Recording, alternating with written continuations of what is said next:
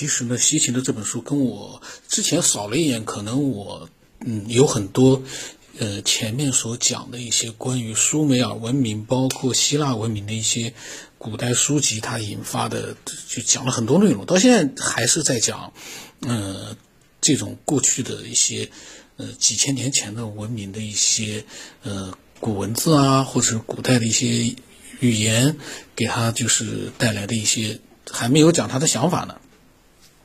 那么其实呢，可能我们在看这本书的时候，都会去翻自己感兴趣的，就是它涉及到呃人类起源，包括外星文明，呃外星球，它所谓的第十二个星体。那么我们可能会去看一些这种内容，那么就忽略了一些呢我们觉得比较枯燥的内容。但是其实，呃这些内容，呃我们把它了解清楚之后呢。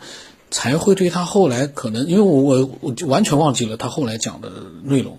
那么也就是说，前面呢我们把它弄明白之后，不单会有我们自己的思索，还会呃更深入的去呃看西秦他自己的思索。那么接着上一期呢，就是他说现在人们普遍认为，是克里特岛奠定了引人注目的希腊文明的基础，在那里。克里特文明从大约公元前两千七百年一直到公元前一千四百年，都兴旺发达。嗯，在克里特的神话和传说中，弥诺陶洛斯的神话是很突出的。这个半人半牛，呃，他是帕西法尔的后代，他是麦诺斯王和一头牛的妻子。哟，这是这个半人，这个就是。呃，米诺陶洛斯啊，他说这个是半人半牛的这样的一个是是神啊，应该是神吧。然后呢，嗯，一头牛的妻子，我的天呐，然后说，所以我这个神话呢，其实我觉得啊，我个人觉得有的神话呢，你，呃，怎么讲呢？就是可以。感觉得到，他还是比较就是和我们目前的想法是是完全不一样。你说他是一头牛的妻子，这个吧，我就觉得呢是有些。我们看看西秦怎么讲的啊。他说，考古学的发现已经证明了克里克里特岛人要供奉公牛。一些无原著碑刻将公牛描述为神圣的事物，身边围绕着一圈符号。代表着一些尚未鉴别的行星或者天体，因此可以推断，克里特岛人的公牛崇拜不是源于地球生物，而是天上的公牛金牛座，以纪念春分时太阳出现在这个星座所发生的某些事件，大约是在公元前四千年。这个吧。如果说是金牛座是一个是一个星球的话，我个人觉得，你说他把他的名字和呃现实当中的牛公牛给他混在一起，我觉得这个有点牵强。然后他说，在希腊传统中，宙斯经过克里特岛到达了希腊大陆。他在化身为公牛劫持欧罗巴之后，从那儿逃跑，游过地中海。宙斯还需要逃跑吗？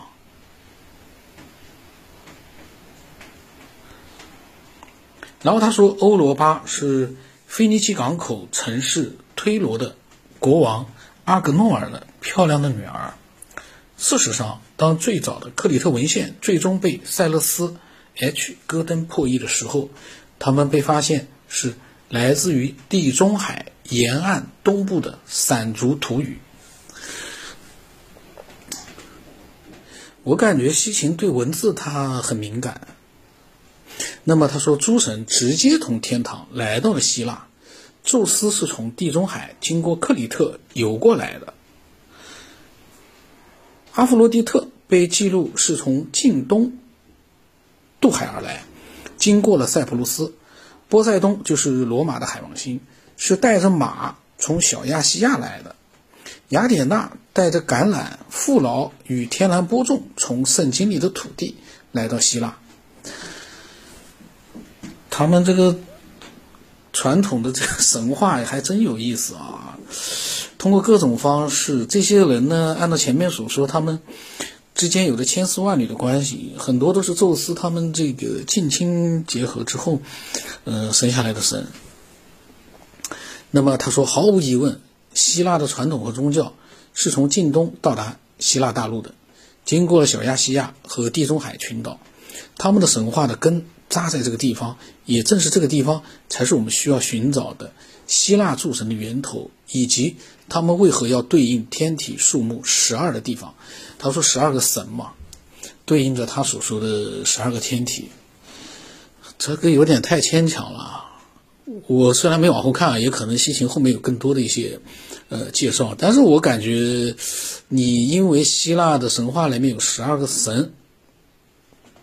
所以你说它是对应了十二个天体，我们看看他怎么说啊？他说，印度的古代宗教印度教认为，《维达经》由颂歌、祭祀以及其他与神有关的东西组成，是神圣的文字，不是人类的。印度的传统观点认为，在现在这个时代之前的那个时代。神自己创作了他们，但是随着时间的流逝，那十万条起源经文经过一代又一代人口口相传，越来越多的经文流失或被扭曲了。在最后，有一个圣人写下了残留下来的经文，并将它们分开放进四本书里，让他的四个主要弟子每人守护一本。十万条起源经文。经过一代又一代的口口相这个呢确实挺不容易的，就十万条啊！我们每个字如果说就像十个字，每每每十万条，每条十个字的话，那也要一百万字啊。那么他说，在十九世纪的时候呢，学者们开始破译并懂得了一些被已经被遗忘的语言，并探寻它们之间的关系。他们发现，《维达经》是用一种非常古老的印欧语系的语言写下的。是印度古语、梵语、印度语、拉丁语和其他欧洲语言的前身。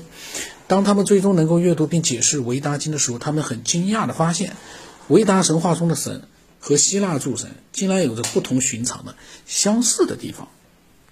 《维达经》当中谈到的神，来自于一个庞大的却并不是很和谐的家族。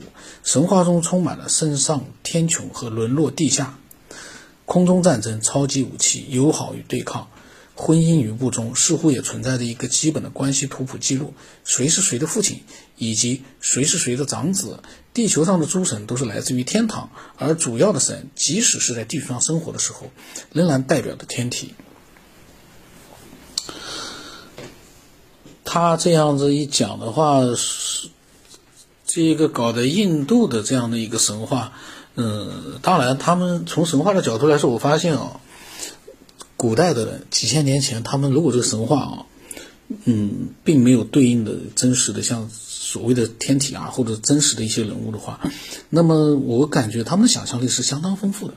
这个人物关系如此复杂，什么子女啊、宙斯啊、这姐妹啊，这里面的这个关系非常混乱。但是你看吧，他又写的非常的脉络也很清楚。谁是谁，谁管谁，谁是什么神，十二个神是谁，都很清楚。这个也真的是还蛮神奇的。那么，西青说呢，在远古时代啊，圣人瑞希们神圣的流动着，为令人着魔的强呃着魔的强大力量而疯狂。其中有七个伟大的先祖，罗日侯和基督是一个天体。罗日侯和祭都是一个天体，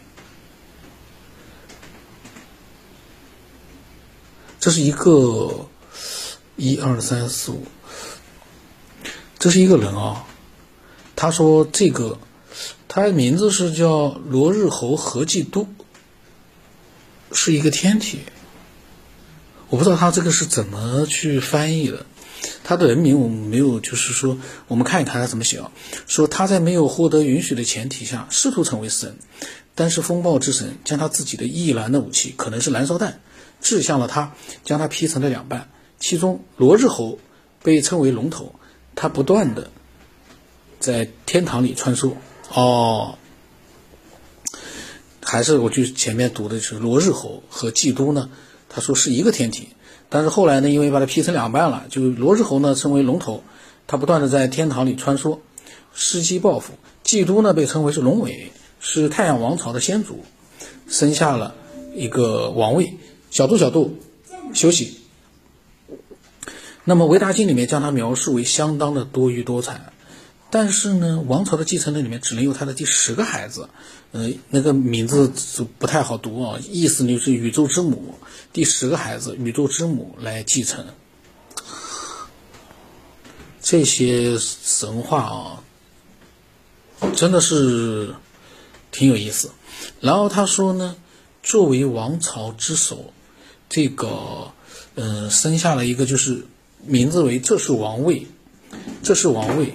它是我要是读的话，它这个是可能是印度语啊，卡斯亚帕，卡斯亚帕，要是读的话就这么读，因为它名字写的是 K A S H 一杠。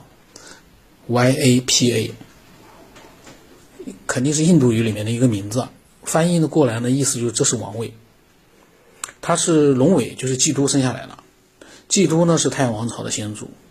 那么叫卡斯亚帕，只能这么读了。然后卡斯亚帕同样还是半神们的首领，他也是王朝之首，呃，被称为是迪奥斯。同他的妻子和孩子们一起，他们成了十二个阿迪提亚神，每个神都分配到了一个天体和一段黄道带。卡斯亚帕的天体是闪光的星辰，那么还有一个是普里特黑威。这个就从只能从他的一个英文的那个名字啊，我只能这么念，也就是他第十个儿子，就宇宙之母刚才讲的，他的继承者，他呢代表地球，然后呢接着就有了代表太阳、月亮、火星、水星、木星、金星和土星的神，嗯，那么其实呢，可能他们在呃创造一个神话的时候呢，就是把他们对应在天上的就是十二个他们。呃，能够看到的最呃最近的，或者说是对他们来说，对人类来说，呃，是最有代表性的十二个星球，也有可能啊，因为都有名字嘛。就是古代时候这些星球也有名字：太阳、月亮、火星、木星、水星、金星、土星。那么最后呢，说十二天神的领导权转移到了呃法罗纳的手中，他是宇宙之神。印度里面又来了个宇宙之神啊，哼 这个很有意思。说他无所不在，无所不见。有一首给他写给他的颂歌，听上去像信真圣经里面的赞美诗。这首诗呢，还真的是，古代的人为什么会这样？虽然说这个诗没有我们的古代的诗那么优美啊，嗯，那么就是说，呃，文字上就感觉那样的有押韵啊，或者有那么就是各种各样的标准。诗味，我可能我们我们我们是对古代的诗，呃，是这样的一个感觉。但是他们的这个诗呢，就是像，呃，现代诗一样的。这本这个诗的内容啊，我念一下啊，快速念一下。就说正是他让太阳在天国里闪闪发光，吹过的风是他的呼吸，他给河流挖出了渠道，他们听他的指挥流动。正是他成就了海洋之声。他的统治呢，同样是迟早要走到尽头的。呃，因陀罗转动天龙之神，通过杀死自己的父亲继承王座。那么他是天空和风暴神的新首领，他的武器呢是闪电和雷霆，他的称号是战神。但是他不得不与他的两个兄弟分享权。